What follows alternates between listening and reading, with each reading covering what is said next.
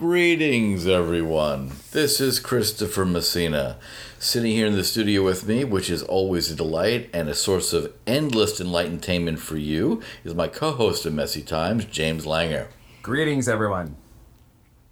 James, another slow week, not much happening, uh, but a couple of things came up which I thought was really important. You know, we, we make a, a habit on this podcast, as our longtime uh, massive listener base knows, of highlighting, uh, you know, solid citizens who are doing the right thing and often doing the right thing uh, in the face of um, ignorance and stupidity and people doing the wrong thing.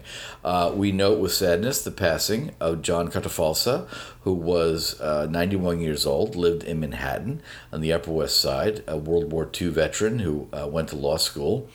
Uh, and back in 1957, when he graduated from law school, a Sicilian born relative, uh, to honor that achievement, gave him a statue of a bronze statue of Christopher Columbus. That statue happened to be uh, sitting in the lobby, very generously, of the co op that he lived in. Uh, and then earlier this year, for some bizarre reason, uh, which we'll find out about more on December 8th, one of his neighbors, a doctor named Sean Morrison, at Mount Sinai was caught on video walking through the lobby, grabbing Mr. Catafalsa's statue and taking it out, and he basically destroyed it and threw it away. Um, luckily for, for us all, uh, Dr. Sean Morrison of Mount Sinai uh, was arrested by the NYPD and charged with petty larceny and will be facing a, a trial on December 8th, which we're hoping uh, to come to you live with. Uh, but if not, we'll be reporting on it afterwards. When asked why on earth, when confronted and asked why on earth uh, he would do such a bizarre thing, he said that um, George Floyd's death in May in Minneapolis uh, provoked his quote hostility to Columbus, and so in some way that um, we at Messy Times find literally unfathomable from a logical perspective how that translated into stealing the statue honoring a great European uh, owned by a hardworking fellow building member and New Yorker and destroying it was a logical thing to do. Uh, we'll hear about it on December 8th, hopefully, is to find out what his penalty is going to be. Um, but so far, crickets from Mount Sinai as to how proud they are to have a doctor on their staff uh, that when he encounters a piece of art, um, the only answer he's got to it is to take it and throw it away. So I guess one takeaway, and I'm curious about your thoughts, is I guess the power of art to provoke is still pretty high in this world. Maybe that's maybe that's a positive message to take away from this incredibly negative action by Dr. Sean Morrison.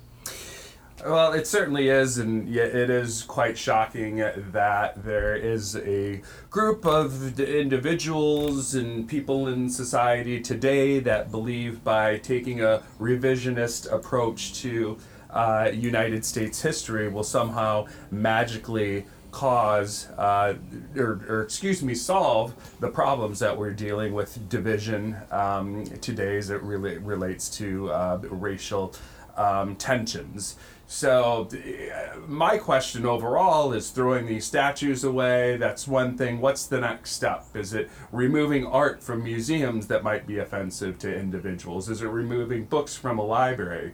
And if we go down that path, has that ever historically in any country proven to solve problems related to divisions between individuals. I don't believe there is a case historically that you could point to that that is the fact. And once again, here at Messy Times, we're trying to get through all of the mess, all of the noise, and the media loves these pictures of individuals pulling down statues. Winston Churchill was a major, Winston Churchill statues in London were a major target during uh, the middle of the protests in the summer. And um, I don't think many of these people understand what happened during World War II and the contributions that Mr. Churchill had to uh, in, in not only defending England but uh, supporting our troops as we went into France and ended up uh, defeating the Nazis.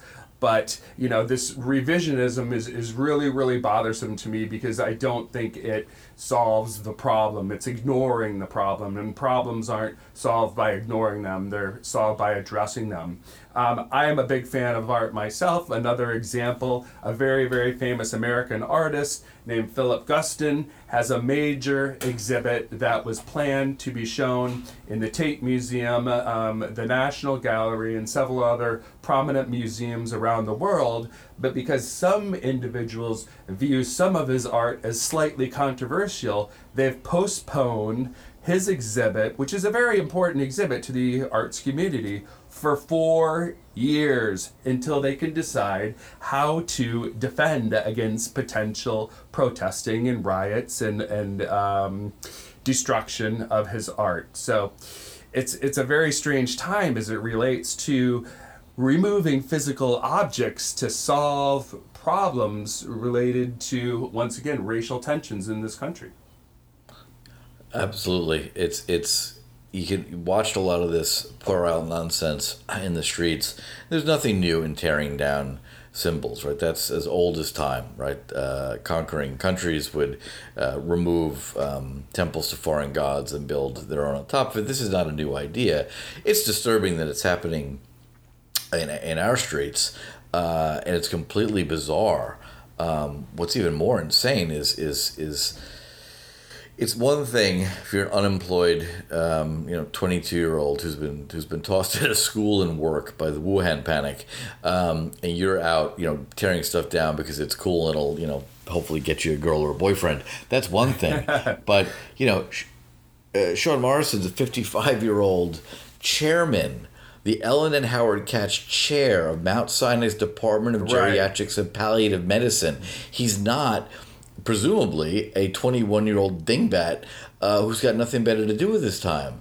Um, absolutely bizarre that the society is coming to this. So it's not a new thing whatsoever, uh, but it's important to ponder. Um, right. Know, the mob, the mob never ever cares about logic. The mob doesn't care about rights, and apparently, the mob can be a um, respected doctor living in a four million dollar co-op of views of the Hudson River.